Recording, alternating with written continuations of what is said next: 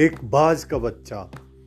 उस उम्र में जब दूसरे पक्षियों के बच्चे उड़ना नहीं सीखते और दाने दाने के लिए अपने माँ बाप पर निर्भर होते हैं, उस समय पे वो बाज, मादा बाज अपने बच्चे को कम से कम चौदह से पंद्रह किलोमीटर ऊपर ले जाकर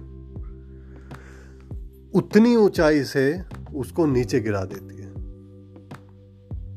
याद रखिए, जब दूसरे बच्चे, जो चिड़िया के जो दूसरे बच्चे हैं, वो चौदह उस उम्र में वो दाने के लिए अपने माँ बाप पे निर्भर करते हैं। उस उम्र में जो मादाबाज होती है, अपने बच्चे को चौदह से पंद्रह किलोमीटर ऊपर ले जाकर नीचे फेंक देती है।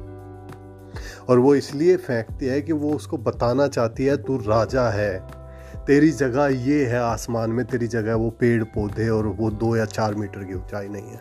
तेरी जगह ये है, तू राजा है। और जब वो बच्चा ऊपर से गिरता है और तकरीबन सात से आठ किलोमीटर आता है तो वो अपने पंख खोलना शुरू करता है। वो समझता है दुनिया क्या है। फिर भी वो गिरता जाता है और जब कम से कम दो या तीन किलोमीटर दूर रहता है, तब उसके पंख पूरी तरीके से खुल चुके होते हैं। और वो प्रक्रिया चालू रहती है और जब वो 700 से 800 मीटर, जब उसको लगता है, बिल्कुल तू अब गिरने वाला है, तू मरने वाला है। और जब उसको ऐसा लगता है तो जो मादा बाज उसकी माँ जो उसके बराबर में भाग रही है, उसके, उसको देख रही है, वो एकदम से उसको पकड़ती है, अपने पंजों में और अपने परों में छिपा लेती है। तो ये बाज की जब ज़िंदगी जब शुरू होती है तो उसको बताया जाता है, तू है कौन? तो ऐसे ही जब समाज में हमारे बच्चे होते हैं तो हमें बताना चाहिए, तू है कौन? तू राजा है, तुझे राज करने के लिए तू पैदा हुआ है। बाज बड़ा होता है, तीस से चालीस साल की उम्र अपनी व्यतीत करता है। और तीस से चालीस साल की उम्र व्यतीत करने के बाद एक मौका ऐसा आता है जब उसकी चोंच बड़ी हो जाती है, उसके फर बड़े हो जाते हैं, उसकी जो नाखून है वो बड़े हो जाते हैं। और जो चीज़ें कभी उसको जीने में सहायता करती थी, जो उसका अपने शिकार पकड़ने में सहायता करती थी, आज वो ही सारी चीज़ें उसके लिए परेशानी खड़ी करने लगती है। अब बाज के पास तीन ऑप्शन बचते हैं जी। तीन ऑप्शन में पहला ऑप्शन ये रहेगा कि वो मर जाए, जो चल रहा है उसे चलने दे, वो मर जाए। दूसरा ऑप्शन उस बाज के पास ये बचता है कि वो गिद्ध की तरह काम करना शुरू करे और मरा हुआ मांस जो है उसको खाना शुरू करें। और तीसरा ऑप्शन जो बात चुनता है वो ये चुनता है, वो बहुत ऊँचे पहाड़ पे जाता है, अपना घोंसला तैयार करता है और जो सबसे पहला वो काम करता है, वो करता है अपनी चोंच को तोड़ देता है। पूरा लहू लुहान हो जाता है, अपनी चोंच को बुरी तरीके से पत्थर पे मार मार के तोड़ देता है।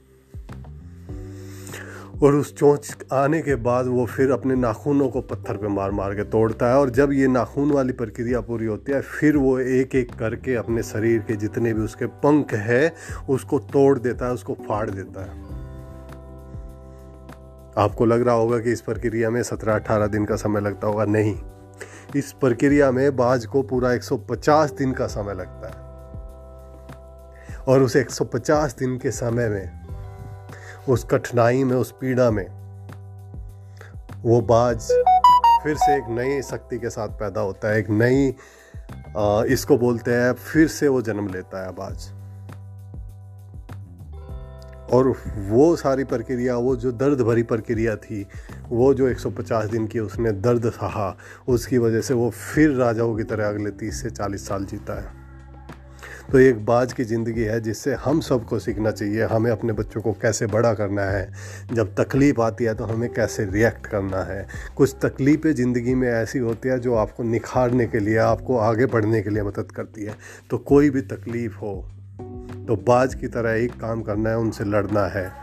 वो जो पहले दो काम है कि या मर जाए या फिर गिद्ध की तरह मरा हुआ मांस खाने लगे, ये हमको नहीं करना। धन्यवाद। आपका स्वागत करूँगा दूसरे पॉडकास्ट में, जो जल्द ही लॉन्च होगा।